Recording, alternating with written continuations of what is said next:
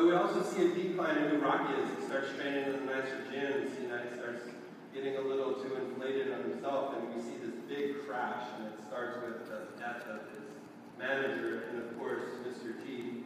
Clubber Lang comes in and puts a whooping on him. Um, and we find Rocky in this new place that we've never seen him before. He's lost in the eye of the tiger, right? Um, he's lost it so bad that uh, even Apollo Creed wants to come and help him.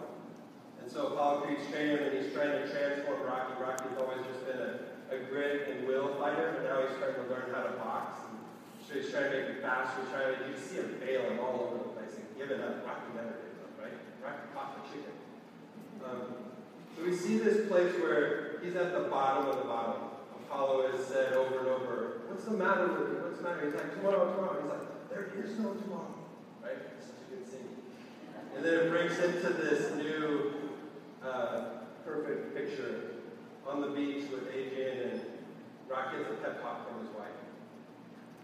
Um, and he, he finds out, she asks him the question all over again, what's wrong? What's wrong? He's like, I'm afraid. He's finally admitted it. He's come to this place where he's fully broken down and he announces, I'm afraid. I'm afraid I'm going to lose everything we have.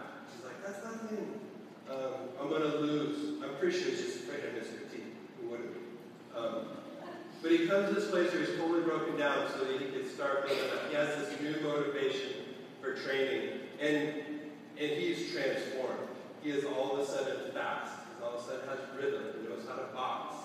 Um, he still has the power. He beats Apollo in the race. If you haven't seen the movie, you can see it. He beats him and they run into the water. And like, um, but I love that movie. I love what it takes to motivate Rock.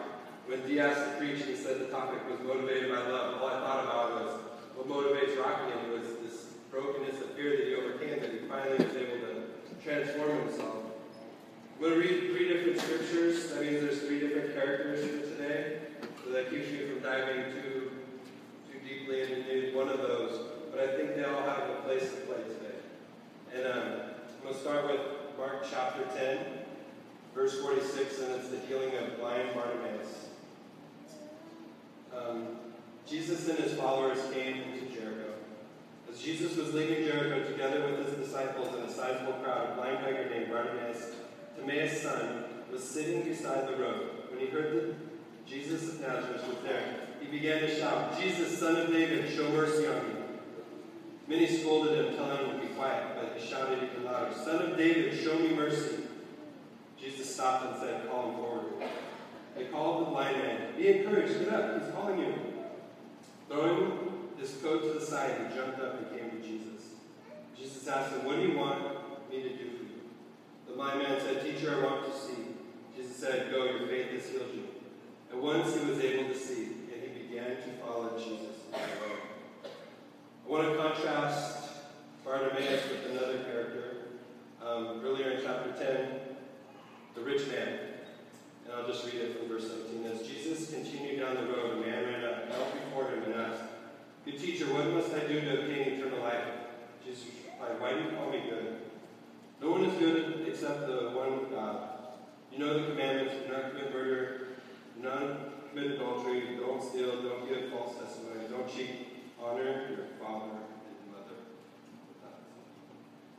Teacher, you responded, I've kept all these things since I was a boy. Jesus looked at him carefully and loved him. He said, You lack one thing. Go sell what you own and give the money to the poor. Then you will have treasures in heaven. And come follow me. But the man was dismayed at the statement and went away saddened because he had many possessions. Um, we just want to look at these two characters a little bit. It's funny they happen in the same chapter. I don't know how close in time wise they are, what we see with uh, when we compare the two men, the rich man calls um, Jesus the good teacher. So when he addresses Jesus, he's like the good teacher, the one that's teaching the way. He, this is his label for who Jesus is. But the blind man um, calls him son of David. So without going into deeply, this is a proclamation to who Jesus is. It's like almost before Palm Sunday. This is the entering of the kingdom, and people are, are crowning him with um, all this adoration. This blind person sees him and says, "Son of David." It's a it's a it's a pointing back towards the son of David that, that led Israel the wrong way because the new David was going to come. And so it's this really awesome title by the blind person. We can't see him, right? Um, the rich man has no obstacles. We hear him just run up and maybe the biggest obstacle is humbling himself and let, kneeling. And so a person of power kneeling to Jesus, that might have been the biggest obstacle. Where um, Bartimaeus is standing in the crowd and he's yelling these awkward terms at Jesus, and they're like, shh. So his obstacle is the crowd. The crowd is holding him back, holding him back from running forward. Rich man wants to be in the kingdom. The rich man says, What do I got to do to get the kingdom on top of this great story that I'm living right now, Jesus? What do I got to do to add it? Um, Bartimaeus wants to see it. The rich man walks away sad, for he has much. Bartimaeus leaves everything and follows Jesus, um, casting off his cloak. I was going to do this dramatic casting of the cloak, but I don't have a cloak. I don't even know what a cloak looks like. But I can imagine it's this blanket, and Bartimaeus is like, What? Mommy, it throws it off. And it's just like, Yeah. Blind, so he probably wouldn't do that. There's a sense that it's not, it's not like he laid it down and folded it and put it in the, put it in the corner. Um, I was in the first service and I paid homage to Dr. Lyons. I, I thank the Lord that I wasn't preaching from Galatians because he's an expert in Galatians. And I didn't get a good grade in seminary when I took his class. But he came to me after and he said, Good job I was like, Oh. Um, but he said, just a, just a note for the, the second service, um, he, when he cast off his coat, he's casting off everything he has, right? That's all he has in the world. That's what he would collect for the beggars. That's what he would keep warm. That was what um, that was his covering when he sleeps at night. But uh, the, the part that he added, remember he was blind, so he couldn't just like look and see where it falls. There was this sense of it. His, his call to follow Jesus meant, I'm not coming back. Better yet, I'm not coming back blind. There's this like.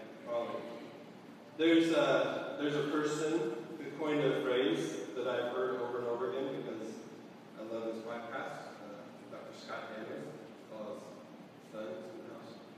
I don't know if he's the first one to say it, but he said over and over again that there is one theme, there is one message in Mark, one thing that Mark wants to communicate amidst all the stories, and that's that the kingdom of the kingdom of God is near. And um, the kingdom of God is near. We also see that with um, with the rich man, he can't leave everything and follow, right? Because he has a lot, and then that's what Jesus follows up with, like it's it. It's easier to put a rich person through the eye of a needle, or a camel through that, that'd be even harder, than it is for a rich person to come into the kingdom, right? But it's not impossible because all things are possible to God, and that's why I want this third story to be a part of the talk tonight, because there is a rich person who enters the kingdom. And we're in Luke chapter 19, verse 1. You can just listen. Jesus entered Jericho and was passing through town. Passing through town, a man named Zacchaeus, a ruler among tax collectors, was rich. He was trying to see who Jesus was, being, but being a short man, he couldn't um, because of the crowd. So he ran ahead and climbed up a sycamore tree so he could was about to pass away. When Jesus came to the spot, he looked up and said, Zacchaeus, come down at once. I must stay in your home today. So Zacchaeus, Zacchaeus came down at once, happy to welcome Jesus. Everyone saw this and grumbled, saying, He has gone to the guest of the sinner. Zacchaeus stopped and said to the Lord, Look, Lord, I give half of my possessions to the poor, and if I have cheated anyone, I repay them four times as much. Jesus said to him, Today salvation is to this household because he too is the son of Abraham. The human one came to seek and save the lost. Um, let's compare Zacchaeus. Zacchaeus is a very rich man. I don't understand how rich, I don't know. He is the chief of tax collectors, so I assume he is like supervisor to tax collectors. And tax collectors were people that um, were viewed as traitors or the enemy. They collected taxes to Rome, which is the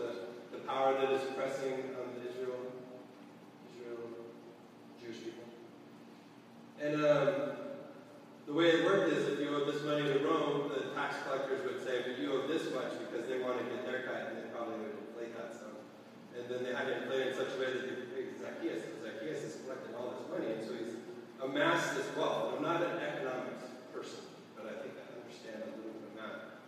His response to the kingdom when it comes near is to give half of it to the poor, which probably is a lot. I don't know. But then to pay back fourfold what he has cheated. And my assumption is that's the rest.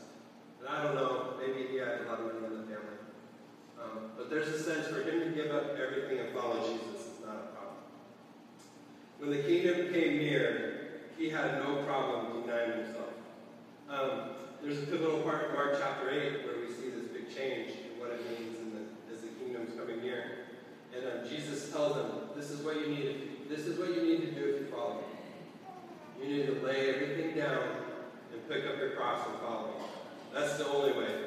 Um, and that's a hard one. Why would anybody do that? Like that's what I'm confronted with um, when I think about what it means to be a pastor. Sometimes I just wish I could do something where I was measured by how many things I create, build, and I don't want to have to look for customers to able to do that. But I just somebody just tell me what to do because when it comes to trying to get people to follow with Jesus, it just seems impossible sometimes. Um, a guy that graduated from here and is a youth pastor, Visalia, posted on Facebook, he put it out to the crowd and the masses. Um, what do you do to get North American teens to fall in love with Jesus? They don't need anything. They have everything. They don't feel like they're lost. I was just like, I don't know. Why would they even choose to follow Christ if it means denying everything and picking up the cross? Love. Love motivates that, right? Um, let me talk about economy. I'm going to coin a new phrase here, and I don't know if anybody's ever said it, but I don't care. I got this. The, the economy or wealth of space.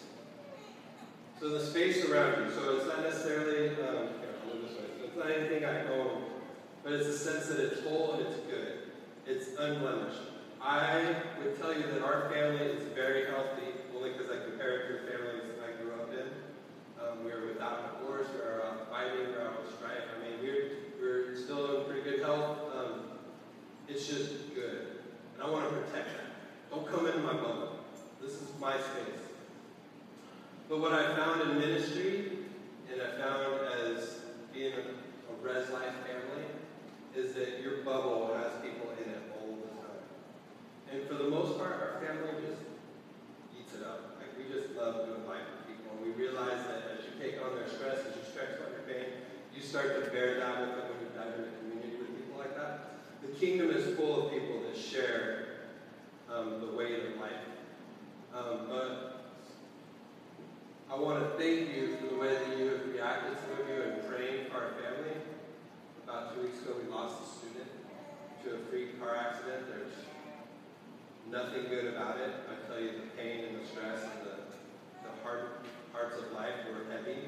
But I know people prayed. I know Jesus and God was in the midst of it because I could see how a community came together in it. But I tell you, when something big like that, everything that we used to be little and manageable just like maxes out of what you're able to take. Your, your healthy space is no longer there. And I would tell you that in some places we probably felt like we were bankrupt. And so the idea that somebody had one more thing that they wanted to share, we're like, right. Um, me and the girls went and saw Hotel Transylvania. It's probably the one time that I don't look at my phone because I was like, no. But there's something that God calls us to be a participant in the kingdom that says, deny yourself, deny everything, follow me, cast everything off and that means sharing space. So I don't, I don't have, I know in the world of economics that I have a lot. Um, I know that Americans have the top percentile of, of wealth and uses the top percentile of resources, but I don't know that because I haven't lived in other places. I know because people tell me and I believe them, but I haven't. It hasn't become a part of who I am, the spirit of who I am to know that. So it's hard for me to say I'm going to sell everything. I just don't think that's my thing, but I do know that. I don't want people in my space. And so to cast everything off is to die in the life of people and bear their sins. To bear their brokenness, to bear the weight of their life.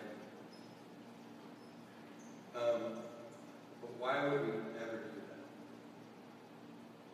I've been asked myself a lot because it's like so rough right now. I have a favorite verse in Scripture that um, points towards Jesus. It's um, something that I made teens memorize on a mission trip a long time ago, so therefore I had to memorize it. Um, 1 John chapter 4. And it's so beautiful. It's my love scripture. Um, we don't love because we just figured it out. Love because we followed all these rules. We love because God into this world us. And um, we don't carry our cross because Jesus says it's the right thing to do. We carry it because Jesus carried it first. Um, the rich young leader did everything right. It was like what we would all call a really good Christian, right? But blind Bartimaeus just dove into the kingdom. The rich young leader, I'm sure, did a lot of good in ways. I've told people, um, I don't like evangelism. It's hard. So I've always hid behind the phrase, if I just live a really good life, let them know.